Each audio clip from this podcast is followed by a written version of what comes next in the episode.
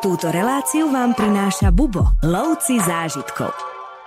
Čierna hora patrí medzi tie najmenšie krajiny, nielen Balkánu, ale aj Európy ako takej, ale napriek tomu môžeme povedať, že Čierna hora má takmer všetko. Máte tu pláže na Jadranskom pobreží, môžete chodiť po kopcoch, hľadať jazera, užívať si prírodu a keď sa nabažíte prírody, tak môžete prísť do tých starých miest, ako je Budva, Kotor, Perast a užívať si zase architektonické poklady, ktoré tu zanechali Benáčania alebo aj Osmani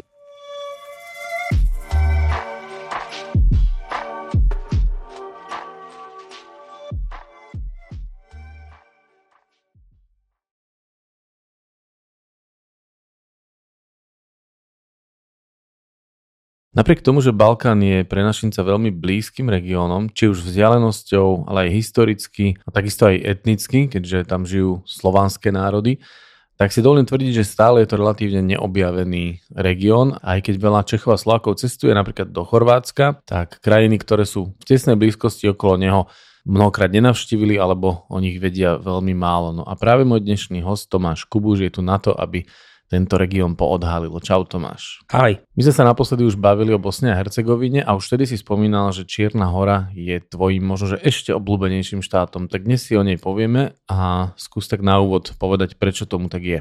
Tak ono celkovo Balkán ako región je krásnym regiónom práve kvôli tomu, že jednak má nejaké tie svoje prvky, ktoré sú podobné aj našim zemepisným šírkam, ale zároveň je na Balkáne taký možno väčší chaos, väčší neporiadok, alebo povedzme taký možno väčší vnútorný nepokoj a to je často príťažlivé. Čierna hora patrí medzi tie najmenšie krajiny, nielen Balkánu, ale aj Európy ako takej, ale napriek tomu môžeme povedať, že Čierna hora má takmer všetko. Čiže ak sem chcete prísť za morom, máte tu pláže na Jadranskom pobreží, máte tu krásne kopce, celkovo Čierna hora je mimoriadná krajina aj z hľadiska povedzme geografie, pretože veľká časť krajiny leží vo výške nad 2000 metrov nad morom, čiže môžete chodiť po, po kopcoch, hľadať jazera, užívať si prírodu a keď sa nabažíte prírody, tak môžete prísť práve do takých tých starých miest, ako je Budva, Kotor, Perast a užívať si zase architektonické poklady, ktoré tu zanechali Benáčania alebo aj Osmani a jednoducho máte na malom kúsku zeme takmer všetko to, čo vás môže nejakým spôsobom nadchnúť. Oprav ak sa milím, ale ja mám pocit, že ty si taký ten milovník toho neporiadku a chaosu, ale rád ho pozoruješ z nejakého kľudu kaviarničky alebo čajovničky. Dá sa toto absolvovať aj v Čiernej hore? Ale určite áno. Tá kaviarenská kultúra a ten pokoj, ktorý človek dokáže nájsť, tak ten je samozrejme zakliatý aj v Čiernej hore. A je to presne ako hovoríš, lebo e, ten chaos je krásny sledovať. Keď ste v ňom, tak ho nemôžete vnímať, povedzme naplno, ale keď sa tak trošku vzdialíte, a to stačí niekedy krok dva, sadnete si niekde na kávu, na čaj alebo na niečo a sledujete to, čo sa okolo vás deje a možno tak lepšie pochopíte tie nuancy toho denného života. Čiže aj Čierna hora je geniálna krajina, takéto niečo. Teba už predstavovať nemusím, pretože si tu bol naozaj veľakrát, ale tak predsa len ty fotíš, píšeš, sprevádzaš už dlhé roky ktorá z týchto činností sa ti najviac viaže k tej Čiernej hore? No všetky, lebo Čierna hora, hovorím, je tom krajina, kde je všetko. Čiže keď človek príde do Čiernej hory, aj ako sám, turista, tak eh, si vie vyberať povedzme nejaké tie svoje či už obľúbené miesta, vrácať sa na miesta, takisto keď prídem ako sprievodca, tak zase veľmi rád ukazujem tie miesta, ktoré som si ja oblúbil. A samozrejme to všetko, čo človek zažije, tak to sa potom následne dá poskladať z písmenok do viet, vety do príbehov a máte z toho krásne články ktoré okoreniť ešte aj svojimi fotografiami. Tak, tak, tak. Čierna hora bola súčasťou Juhoslávie, ktorá bola už za čas socializmu veľmi populárnou dovolenkovou destináciou práve Čechov aj Slovákov. A dá sa povedať, že história tohto zájazdu siaha až do tých dôb. Kedy si tam bol ty prvýkrát? Ono celkovo Balkán, alebo keď sa bavíme o tej bývalej Juhoslávii, tak e, bolo to presne dosť takých tých oblúbených miest, že aj také tie prvopočiatky toho, že prečo vlastne robiť balkánsky zájazd aj u nás, siahajú práve do tej doby. Samozrejme, nehovorilo sa o zájazde, alebo nerozmýšľali sme o tom, že ako to spraviť, ale to semienko, povedzme, tej lásky k Balkánu sa zasialo už v tých časoch. Ja osobne som Balkán navštívil prvýkrát, myslím, že to bolo v roku 2014, čiže povedzme, že 10 rokov dozadu, a to som práve dokonca z hodou okolností navštívil aj Čiernu horu.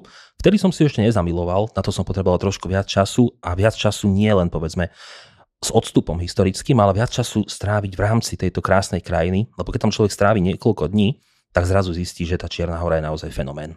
Dneska sa ten zájazd u nás volá Balkán na jeden vrz a je práve vyskladaný z týchto krajín, tohto regiónu. K tomu, čo všetko tu objavíme, sa dostaneme neskôr, ale možno si môžeme povedať nejakú tú dostupnosť. Je to veľmi dostupná destinácia aj autom, ale lietajú sa aj nejaké nízkonákladovky, alebo ty ako milovník vlakov treba preferuješ nejaké spojenie sem?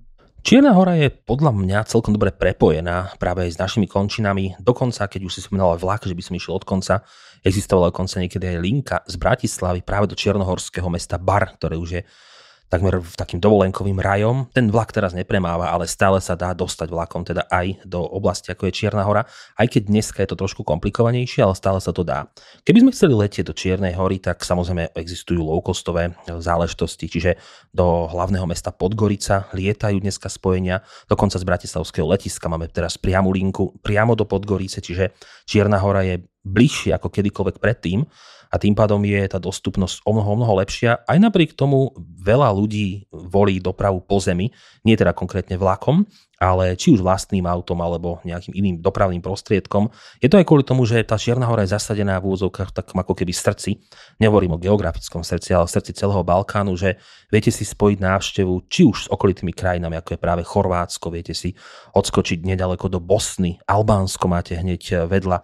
Čiže jednoducho viete aj z regiónu vyťažiť viac. Aj napriek tomu, že Čierna hora je veľmi lákavá krajina, že vás dokáže zamestnať na dni, možno pre niekoho na týždne, tak stále je tá lákavá predstava spojiť si Čiernu horu napríklad s chorvátským Dubrovníkom, alebo si skočiť do Bosny, do Mostaru, alebo sa pozrieť na sever Albánska, či už na Skadar alebo Škodru, prípadne Tyranu, čiže dá sa tam naozaj ako keby vymyslieť veľa vecí a to je práve to, čo robíme my na našom zájazde, ako si spomínal, ten Balkán na jeden vrst, že my chceme ako keby trošku si vymodelovať taký komplexnejší obraz samotného Balkánu a to znamená, že my začneme v srbskom Belehrade, pozrieme si Kosovskú príštinu, neskôr prechádzame cez severomacedónske Skopie, Ohrické jazero, Severné Albánsko a potom vhupneme do Čiernej hory, ktorú si užijeme naozaj dosýta od pobrežia až prakticky po vrchol Bobotovho kuku a potom následne cez Dubrovník a Bosnu prechádzame domov. Takže Výhodou je práve tá dostupnosť po cestách spojiť si Čiernu horu s niečím ďalším. Takže aj pre mňa je povedzme auto alebo cesta tou preferovanou možnosťou. Zobral si mi to z úst, že presne preto sa ten zájazd volá Balkána jeden vrz, lebo si ho vieš celý jedným vrzom pozrieť. U nás je to taká oblasť, ktorú často navštevujú dovolenkári hlavne v lete, ale skúsme si trošku približiť možno to počasie, že kedy sa tam dá cestovať, kedy možno je tam chladnejšie, kedy je tam daždivejšie, ako vyzerá taký celoročný prierez. Keď zoberieme počasie Čiernej hory, tak e, predstavme si počasie, ktoré máme u nás doma a vždycky pridajme niekoľko stupňov. Takže samozrejme letná sezóna je letná, pretože ľudia bažia po mori. Jadranské more je známe svojimi plážami, Čierna hora Detto, takže veľké množstvo ľudí chodí práve počas tej veľkej sezóny, ktorá je práve počas letných mesiacov. Tam vtedy naozaj treba počítať s tým, že je horúco, 30 stupňov a plus 35, čiže naozaj sa bavíme o dovolenkovej destinácii. Ak nechcem povedzme mať DAV v rámci Čiernej hory, tak veľmi príjemné mesiace na cestovanie Čiernou horou sú apríl alebo máj, možno ešte začiatok júna, kedy už naozaj to počasie je veľmi príjemné, ten máj je stále veľmi príjemný mesiac, že už sa dá chodiť v krátkých tričkách, v krátkých nohaviciach, užiť si ako keby takéto v úvodzovkách predletie, eh, ktoré hm. môžeme mať v rámci Balkánu. Hovorí sa tomu jar ináč, predletie. Jar? To som nepočul ešte. Potom ti to vysvetlím, keď to nahrávame. Ja som myslel, že zima, predletie, leto a poletie. Poletie, áno. OK. Však počkej, poletíš, keď to donahrávame. Ale ja preto sa sem teším, lebo vždycky sa niečo nové naučím a potom doma môžem byť za frajera. Predletie, no poď ďalej. A takisto jesenné mesiace, ako máme september a vyššie. A nie je leto pred jesenie? Nie. Ty vôbec nevieš, ako to funguje v tomto veľkom svete. A teda jesenné mesiace, či už je to september alebo október, ten november by som už možno nespomínal v tomto, kvôli tomu, že ešte stále máme doznievanie leta, veľmi príjemné počasie, veľmi príjemné podnebie, dá sa ešte stále kúpať v septembri, čiže mm-hmm. ako keby tá sezóna sa naťahuje od toho mája po september, to je to najlepšie, čo máte. Ak idete do Čiernej hory v zime, tak treba počítať s chladným počasím, nehovorím o nejakých minus 10 stupňoch, to sa bavíme o pobreží a tých klasických miestach, ako je Budva Kotor a podobne, samozrejme v horách tá teplota je trošku iná, ale stále bude príjemnejšie ako u nás, ale už to nebude o kúpaní. Viac zrážok máme počas zimných mesiacov, alebo aj január, február je upršanejší, čiže e, na, s týmto treba počítať. A zároveň je tu ten fenomén toho, že nie je sezóna, to znamená, že je také ticho v Čiernej hore, že keď ste tu v januári, alebo v marci, alebo niekedy v novembri, tak zrazu tie letoviska, ktoré sú niekedy nafúknuté, naprastnuté počas letnej sezóny, tak sa vyprázdnia, sú zatvorené mnohé podniky, reštaurácie, hotely, penzióny a máte taký pokoj toho ticha. Úplne iná Čierna hora je mimo mm-hmm. sezóny ako počas sezóny. Ale ako hovorím a opakujem, ak si by som si mal vybrať tak niečo medzi tým májom a septembrom alebo začiatkom októbra, a to je to, čo je najlepšie. Ale ten máj, jún je aj z môjho pohľadu taký, že veľmi príjemný, lebo ešte stále nie je nával turistov, už je vonku príjemne, už si viete posedieť, už si viete, povedzme, užiť tú Čiernu horu, ale ak sa chcete kúpať a jesť po horách, tak leto je samozrejme fenomén. Pre našincov sa Chorvátsko stalo veľmi dostupným ešte aj tým, že prijalo začiatkom roku 2023 euro, takže tam už je to naozaj bezproblémové. Ako v tomto zmysle vyzerá Čierna hora? Podmienky vstupu a zaplatíš tam aj eurom? Čierna hora je taký zaujímavý fenomén, pretože Čierna hora nie je povedzme ešte stále súčasťou Európskej únie. Iba v roku 2016 si podali prihlášku na vstup a teraz robia prakticky všetky tie uh, veci, aby sa to dotiahlo do finále, ktoré bude tým logickým vyústením a teda Čierna hora bude súčasťou Európskej únie. Ale i napriek tomu sa Čierna hora rozhodla už pred rokmi, že euro bude oficiálne platidlo. Čiže v tomto je to veľmi jednoduché pre našinca. Keď už je teda povedzme dneska v tom Chorvátsku a chce si odskočiť do Čiernej hory, nemusí riešiť žiadnu zmenu peňazí alebo niečo a jednoducho prídete s eurami, ktoré používate u nás doma a zaplatíte s eurami absolútne všetko. Čo sa týka vstupu do Čiernej hory, aj napriek tomu, že nie je súčasťou Európskej únie, ten vstup je mimoriadne jednoduchý a dneska dokonca na vstup do Čiernej hory nepotrebujete žiadny cestovný pas, stačí vám iba platný občanský preukaz, ktorý ukážete na hranici a za pár minútiek ste v Čiernej hore. Takže je to veľmi, veľmi jednoduché dnes. Ono celkovo ten Balkán prechádza ako keby takou zmenou, keď to zabalíme do nejakého kontextu, že ten občanský preukaz vám poslúži už na mnohých miestach, v mnohých krajinách a to cestovanie nielen povedzme po Čiernej hore, ale celkovo po Balkáne je ako keby z roka na rok jednoduchšie a mhm. jednoduchšie. Mm-hmm. No a oveľa jednoduchšie je aj treba z nakupovania alebo akákoľvek infraštruktúra alebo dostupnosť služieb, pretože aj tieto veci sa tam za posledné roky podstate dá sa povedať, ako u nás zmenili, takže nejak príliš baliť sa netreba do tohto regiónu. Nie, tým, že Čierna hora je naozaj veľmi modernou krajinou, aj z hľadiska Balkánu, povedzme, že ten chaos, ktorý sme spomínali na, začiatku, samozrejme v Čiernej hore ho trošku ešte nájdete, ale je to tak možno doznievacom móde, čiže nie je to možno tak orientálne ako Bosna a podobne. Čiže e, tá krajina bude pôsobiť pre našinca familiárne aj z hľadiska toho, že Máte tu supermarkety, reštaurácie, podniky, rodinné penzióny, hotely, chcete luxusnú reštauráciu, nájdete ju, chcete mať kvalitné luxusné víno Čiernohorské za 100 eur, nájdete ho, chcete mať e, lacné čevapy niekde na ulici ako street food, nájdete. Čiže reálne Čierna hora ponúka všetko, čo si našinec predstavia aj u nás. A čo sa týka turizmu, tak napríklad z môjho osobného pohľadu ten turizmus, ktorý robí Čierna hora, je stále takým zaujímavejším a aj fungujúcejším ako turizmus na Slovensku. Čiže my by sme sa dokonca mohli učiť od samotnej Čiernej hory, ako sa niektoré veci robia lebo tá krajina má za sebou roky úspešných sezón, a to sa nebavíme iba o úspešnej sezóne z hľadiska toho, že prišli ľudia na pláž okúpať sa, ale Čierna hora sa snaží profilovať, že je to taká krajina turistickej budúcnosti, že ľudia chcú možno také menej okúkané krajiny, že už sa presítili. Mm-hmm. Francúzska, už boli všetci obrazne povedané v Španielsku alebo na Malte a hľadajú niečo nové a práve Čierna hora chápe a vie, že to mm-hmm. nové môžu byť oni. A Čierna hora robí všetko preto, aby vám ukázali, že oni sú tou krajinou, kam sa máte pozrieť. No a ako to tam vyzerá treba scénovo, pretože spomínali sme tu dostupnosť Chorvátsku, že už majú euro, ale zase veľmi veľa Slovákov sa stiažuje, povedzme to, že sa stiažuje, pretože za posledné povedal by som 10 ročie Chorvátsko extrémne zdraželo, tam sa ceny možno že aj znásobili. Kráča aj Čierna hora touto cestou? Chorvátsko zdražuje naozaj z roka na rok a teraz pri prechode na euro, tak e, tie ceny sa ešte viac a veľmi zvláštne zaokrúhlili v mnohých, mnohých prípadoch. Čierna hora nenasleduje tento fenomén. Samozrejme to zdražovanie je nazvem to problém Európy, aj u nás sa zdražuje a všade. A ja by som povedal, že Čierna hora ide ako keby takouto cestou kvázi aj našou, že stále je to krajina, ktorá je porovnateľná s tou našou, ale, a to musím prízvukovať, že že keď ste v tých miestach, ako je práve Kotor, Budva alebo Svatý Štefan v Peraste, tak e, v reštauráciách alebo v kaviarničkách môžete zaplatiť o čo si viac ako u nás. Že keď idete povedzme na nejaký pekný obed v centre Kotoru, ale bavíme sa o starom mm-hmm. meste, v starej uličke, v peknej reštaurácii, tak zaplatíte za nejakú tú porciu jedla 15-18 eur. U nás by ste možno za to isté zaplatili 10 alebo 12. Takže mm-hmm. bavíme sa o tom, že je to trošku drahšie, ale exponované miesta sezóna, krásna reštaurácia a podobne. Ak vám stačí naozaj, že ísť do supermarketu kúpiť niečo, nehovorím o večeri a podobne, ale niečo ako flašku vody alebo drobnosti, tak eh, tam by som povedal, že ceny sú jednak jednej, alebo je tam naozaj tak minimálny rozdiel, že to nestojí za spomenutie, ale stále keď chcete mať niečo pekné, za to zaplatíte. Ale kde to tak nie je? To je to, že máme mm-hmm. to mhm. aj u nás tak, máme to v Ázii, máme to kdekoľvek, ak chcem niečo kvalitnejšie, platím viac, ale jednoducho platí to, že Čierna hora je finančne rovnaká alebo o pár eur drahšia. Už si spomenul drahé, luxusné, kvalitné vína, tak môžeš plynulo cez nápoje prejsť až ku tvojej obľúbenej strave. Aké sú tam ešte e, nejaké lokálne nápoje? Viem, že jeden tam je veľmi podobný aj nášmu, asi najobľúbenejšiemu alkoholickému nápoju.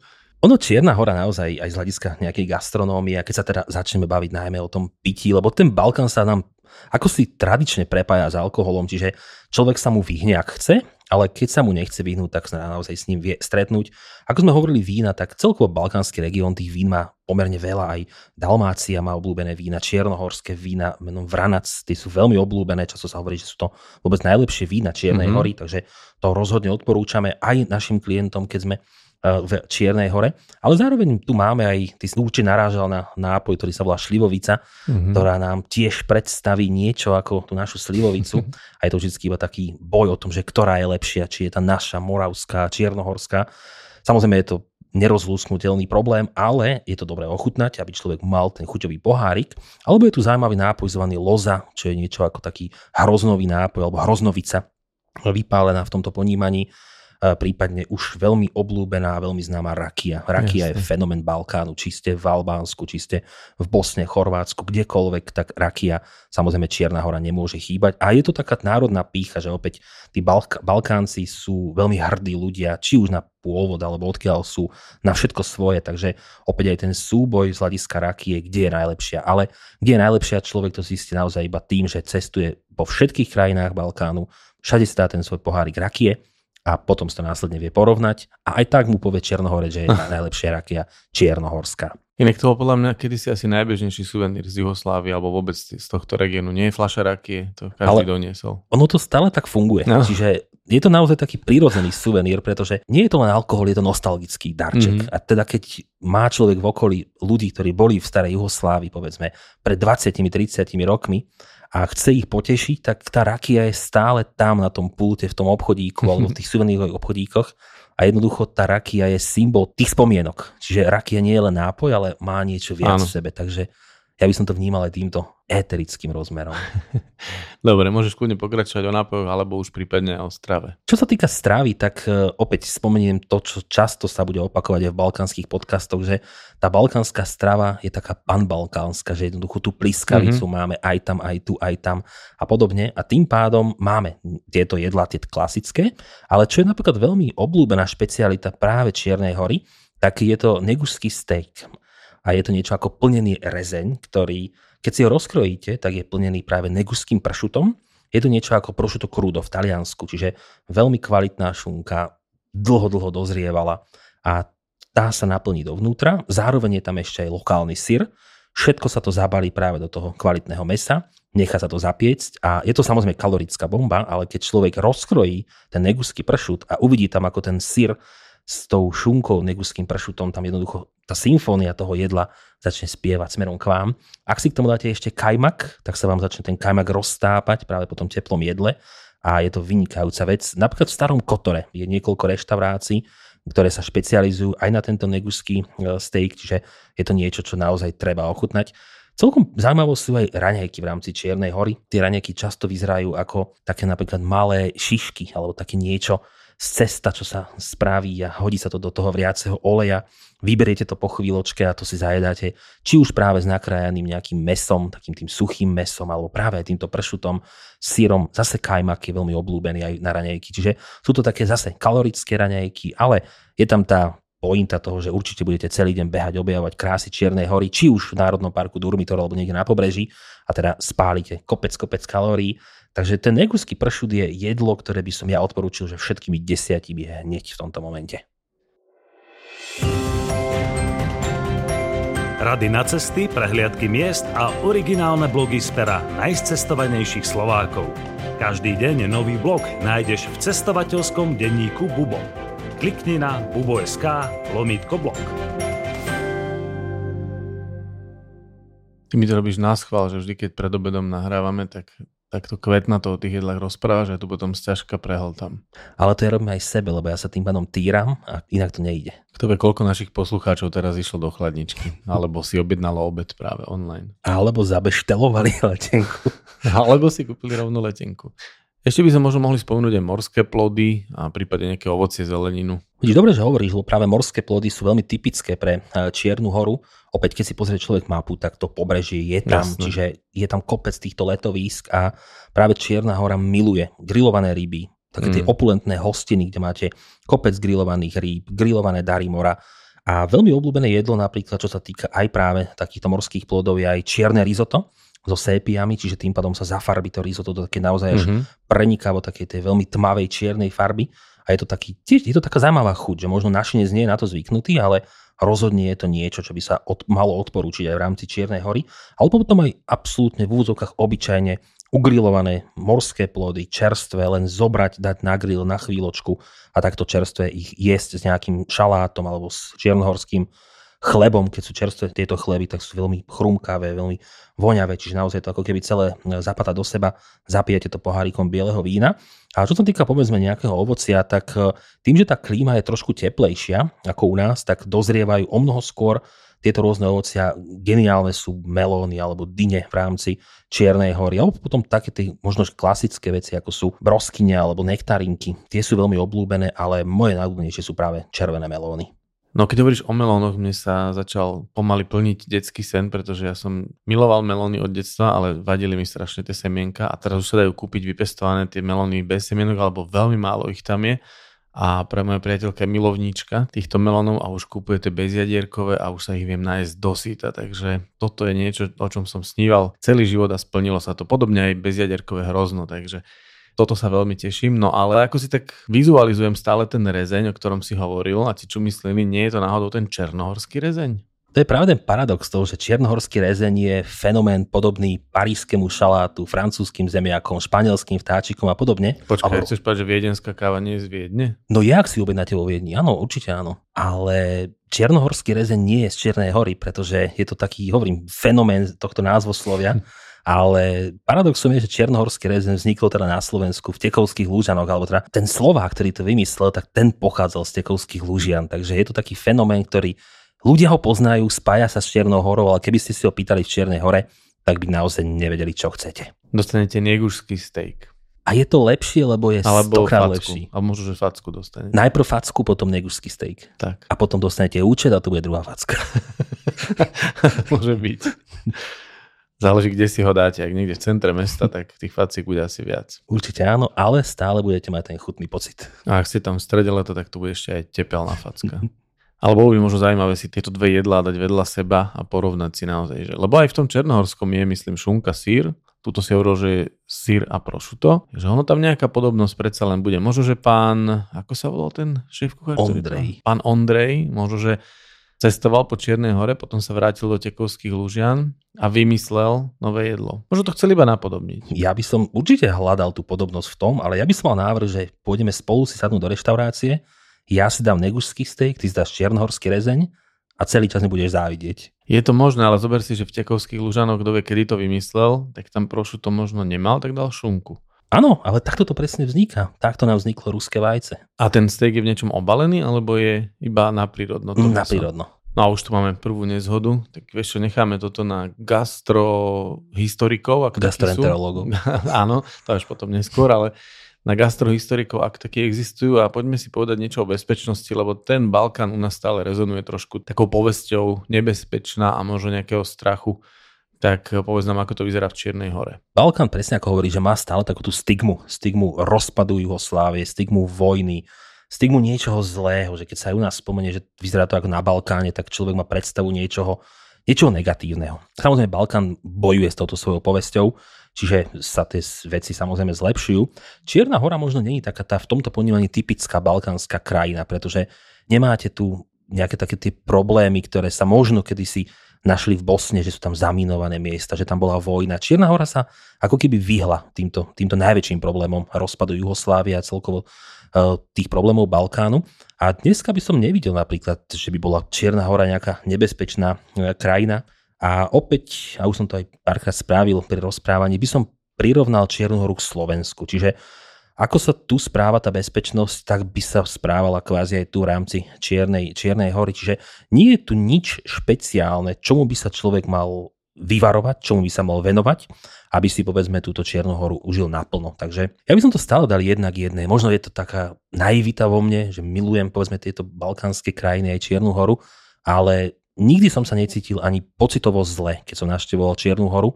Viackrát som sa zatúlal do tejto krajiny, či už to boli rané prechádzky alebo večerné prechádzky po zotmení. Ani raz nebol nejaký taký ten zlý pocit z toho, že nemal by som tu byť, nemal by som niečo robiť. Čiže stále by som hovoril, že je to taký jednak jedné ako u nás doma. Určite. Predtým, než si povieme nejaké zaujímavé miesta, ktoré sa tu oplatí navštíviť, alebo ktoré navštívime my, tak si môžeme ešte niečo málo povedať aj o ubytovaní. Keď sa bavíme napríklad o Chorvátsku, tak je tam široká škála ubytovania. Keď som bol ja dieťa, tak sme napríklad bývali aj na priváte, ale aj sme stanovali nejaký čas v kempe, čiže toto funguje aj v Čiernej hore, že vieš tam aj kempovať a to ubytovanie je podobné, že treba sa tam dajú prenajať celé apartmány, takéto tie priváty a podobne? Ale áno, podľa mňa toto bude taký fenomén Balkánu, že máte tu ubytovanie od najjednoduchších kempov až po luxusné hotely alebo po luxusné rezidencie. A Čierna hora tým, že je to aj dovolenková destinácia, tak naozaj ponúka každému to, čo chce.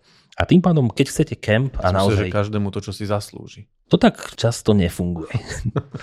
Ale Čierna hora má naozaj veľké množstvo ubytovania z hľadiska toho, že keď chcete ísť do kempu a naozaj v úvodzovkách postaru si niekde zapichnúť ten stan a tráviť čas v kempe. Stále to môžete, aj keď tých kempov je menej a menej. Určite je ich menej ako za socializmu, kedy to bol tiež taký mm-hmm. zaujímavý fenomén tak stále to viete spraviť. Ale dneska je možno skôr taká preferovaná voľba práve siahnuť po nejakom priváte, po apartmáne, alebo niekedy celý taký ten v letný dom si e, človek môže prenajať a trávi v ňom čas nedaleko mora, má tam svoje súkromie, čiže všetko sa dá. My napríklad na našich zájazdoch, keď sme, tak spíme jednak v Žabliaku, a to je práve takéto horské mestečko s krásnou scenériou kopcov čiernohorských, e, Národný park Durmitorie za dverami. A tam zase napríklad je fenomén to, že bývate v penziónoch, takých tých rodinných penziónoch, aké, aké človek pozná napríklad z Rakúska, Severného Talianska alebo z nemeckého Bavorska, že jednoducho ten penzión má niekoľko izieb, všetko je príjemne zariadené, má takú rodinnú atmosféru, čiže to je veľmi príjemné ubytovanie.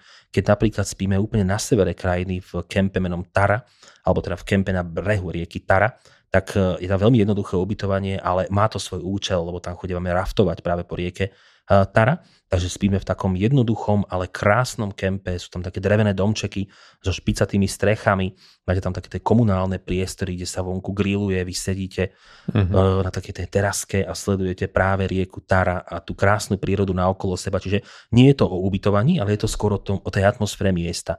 A zase keď sme na pobreží Jadranského mora v Sutomori, tak tam už sú klasické hotelové či už komplexy, neprestavme si ich ako také tie egyptské alebo povedzme turecké komplexy, obrovitánske s bazénmi a podobne, ale skôr klasické, príjemné troj- alebo štorojezičkové hotely na brehu mora, kde sa vyspíte v príjemnom ubytovaní a potom väčšinu času trávite práve na pláži, pri mori alebo v rámci mestečka. Čiže človek si naozaj vie zvoliť, ako som hovoril, od kempov, cez apartmány, cez jednoduché penzióny, príjemné rodinné penzióny, cez hotely strednej triedy a samozrejme, keď chcete, tak si nájdete aj luxusné ubytovanie, ktoré naozaj bude stáť za to. Mne ešte tak napadá, prečo sa vlastne Čierna hora volá Čierna hora? Ono ten názov je pomerne starý, je to prakticky už, ono sa niekedy že z 13. storočia, niekedy z 15. storočia a je to kvôli tomu, že keď prichádzali ľudia, tak si všimli pohorie Lovčen a to bolo známe tým, že malo obrovské množstvo stromov, tie koruny stromov boli jeden vedľa druhého, že vytvárali taký priestor a boli pomerne tmavé, takže ľudia začali volať práve túto oblasť Crná gora. Z toho potom následne vzniká práve tá, táto Čierna hora. A tak sa to zakorenilo v rámci tohto samotného názvu a v rámci krajiny, že hovorím, že od toho, poviem, že radšej od 15. storočia vyššie, aby som hovoril ja správny údaj, sa automaticky volá tento kúsok zeme Čierna hora a tak aj ostalo e, dodnes. Čiže v zahraničí ho poznáme ako Montenegro, ale u nás Čierna hora. Taký jednoduchší príbeh, ale pekný veľa pekných príbehov má jednoduchý koreň. To je pravda. No a ty už si začal o tých niektorých miestach, už aj pri tom ubytovaní, tak celkovo si už spomínal, tak môžeš to tak teraz celé nejako uzavrieť a zhrnúť, čo všetko sa tu oplatí vidieť, čo by si nevynechal a čo vidíme treba my aj na našich zájazdoch. Tak Čierna hora má naozaj širokú plejadu krásnych miest. Keby som začal pobrežím, tak e, Človek si môže vybrať to, že či chce na pobreží objavovať povedzme tie krásne historické miesta, alebo ísť za morom. Ak je človek za morom, tak e, príjemné letovisko je napríklad práve Sutomore na juhu, alebo aj ten bar e, spomínaný, kam človek môže prísť a iba sa kúpe.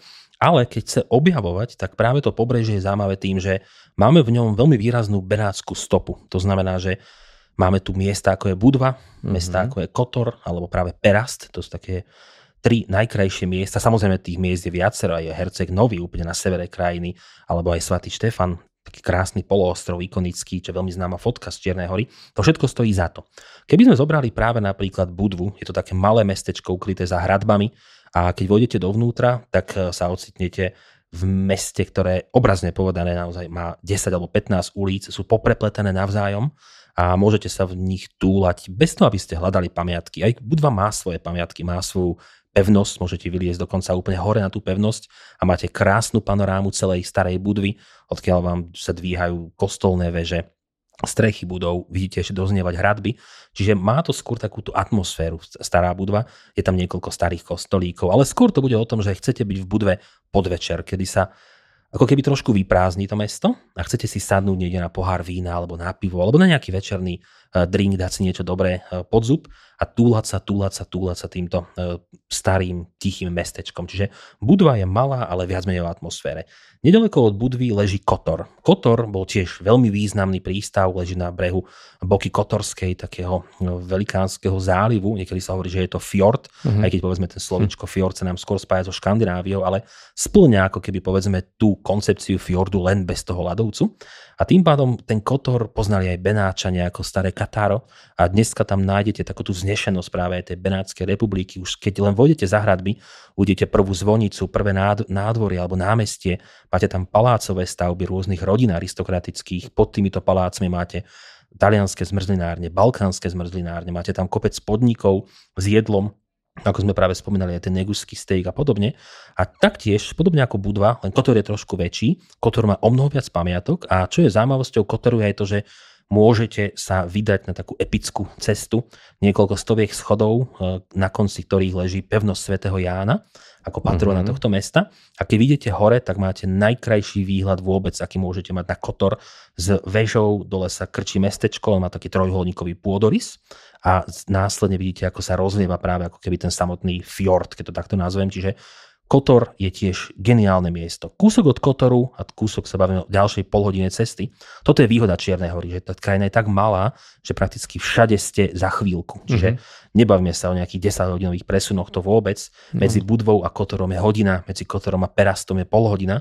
A Perast je, on, on je veľmi pekný, ale leží ako keby v rámci takého tieňu práve tomuto Kotoru, že človek príde do Kotoru, zabudne na Perast. Ale keď na ňu nezabudnete, tak Perast sa vám od, odmení tým, že Máte promenádu, na tej promenáde je tiež niekoľko krásnych palácov, dneska dokonca niektoré sú pretvorné aj na luxusné hotely s veľmi príjemnými reštauráciami, kde si viete opäť sedieť na brehu mora, hľadieť na záliv Boka Kotorska. A to, čo je na Peraste najkrajšie, je, že nasadnete na loďku a veziete sa k takému malinkému ostrovčiku, kde je kostol Pany Márie, veľmi významný kostol, vo vnútri niekoľko ikon, ale hlavne tá plavba nie je iba o plavbe samotnej, ale aj o tom, že je tam veľmi krásny pohľad práve na tú prírodu naokolo, že jednoducho vy ste na tej vodnej hladine a všade naokolo vás vystrelujú tie krásne kopce, potiahnuté zelenou smaragdovou farbou. Máte tam tie benátske črty práve tohto perastu, čiže perast patrí medzi také možno menej známe miesta, ale unikátny typ, ktorý by som ľuďom mohol dať, aby sa do Perastu práve vybrali. Na pobreží je taktiež svatý Štefán, ako sme spomínali, tak ten malinký výbežok s mestečkom, ktoré obsadilo malinký poloostrov. Je to ako keby dneska súkromné miesto, čiže človek ho najkrajšie uvidí z vyhliadky, uvidí ho povedzme, keď je na brehu mora alebo na pláži, ale nie je to povedzme miesto, kde by sa človek mohol ísť voľne poprechádzať, iba ak sa v ňom ubytujete a v tom je ako keby zakliatá aj tá intimita toho celého miesta. Čiže ak človek chce mať unikátny zážitok, chce investovať do toho peniaze a oplatí sa vždy do, do mhm. zážitku investovať, čiže svatý Štefan môže byť jednou z takýchto ciest. Keď sa pohneme trošku do vnútrozemia, tak máme tu hlavné mesto Podgorica, ono sa niekedy hovorí, že Podgorica je, možno to povieme ja hlúpo, ale najnudnejšie hlavné mesto Európy. A samozrejme, keď človek v Podgorici je, tak po chvíľke naozaj musí súhlasiť s tým, že Podgorica nemá nejaké historické korene, nenájdete v ňom nejaké starobilé pamiatky alebo nejaké archeologické vykopávky a podobne. Je to skôr o tom, že je to mesto také veľmi zvláštne. V porovnaní s tým, že keď ste v Budve, v Kotore, v Peraste, tie mesta sú plné turistov, plné atmosféry, naozaj cítite sa v nich tak dobre, že tam chcete ostať dlhšie. V Podgorici máte námestie, máte tam niekoľko takých tých anonymných budov, ale nedávam to mesto mm-hmm. keby nejakú takú predstavu o tom, že a škoda, že som tu neostal o dva dní dlhšie. To v Podgorici vlastne vôbec nemáte takýto pocit, že aj napriek tomu hovorím, choďte do Podgorice, pozrieť sa na to, lebo je ľahké povedať, že to mesto nemá nič, ale človek musí prísť a sám si urobiť na ňo názor. Je tam jedna vynikajúca cukrárnička, najstaršia v Podgorici, tá stojí rozhodne za to. Ale Podgorica je dobrý bod na objavovanie vnútrozemia, čiže keď z Podgorici vyrazíte smerom k Národnému parku Durmitor, cestou škrtnete kláštor Morača, najkrajší kláštor celej Čiernej hory, má, má takú zaujímavú atmosféru, stále tam žijú mnísi, vo vnútri nájdete fresky v takom krásnom prítmi, má to ako keby takú, také nuancy arménskych kláštorov, veľmi príjemné miesto.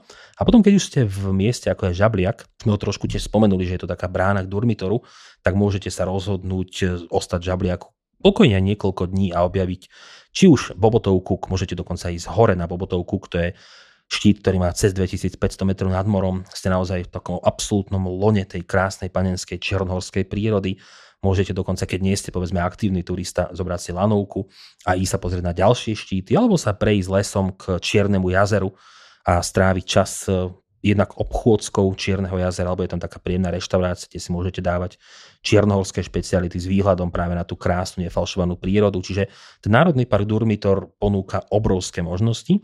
Ak ste akčnejší turista, e, tak môžete ísť práve na sever raftovať po rieke Tara, čo je tiež taká divoká rieka, nasadnete do raftu. Je to niekoľkohodinová zážitková záležitosť. My to vždycky robíme práve aj na našej ceste Balkánom, čiže aj toto sa dá absolvovať. A potom, keď robíte ten okruh, tak ho dokončíte a zase ste na pobreží a už sa iba chcete vrátiť. Páčil sa vám Kotor, znova do, do, do Kotoru, alebo chcete tie menšie miesta objavovať, ktoré nemajú ten turistický zásah, pôjdete na sever ako Herceg Nový s krásnou pevnosťou, alebo do mestečka Ulcin, ktoré leží úplne na juhu Čiernej hory, nedaleko albánskych hraníc. Aj tam je také malé, staré mesto na takom kopčeku spravené, čiže kamkoľvek sa človek v Čiernej hore vyberie, tak nájde tú krásu, ale tie miesta na pobreží, tak tie sú napríklad pre mňa tie najobľúbenejšie. Mm. Práve Budva, Kotor, Perasto, ktorý som rozprával zda najviac. To sú miesta, kde by sa človek dokázal vybrať hoci aj na týždeň, hoci aj na mesiac a nerobiť v nich úvozovkách nič, iba sa prechádzať, robiť si nejakú svoju dennú rutinu a užívať si práve to, že sa človek nachádza na tak krásnych miestach. Ty si opäť nezastaviteľný a ja som si tak išiel v myšlienkach, že asi jediný spôsob, ako zastaviť tvoje ústa, bude, že ťa pozvem teraz na Černohorský rezeň. A ja toto pozvanie rád príjmam a poďme na to. Zemiaky, tatarka. Kofolka. Pome. Đi!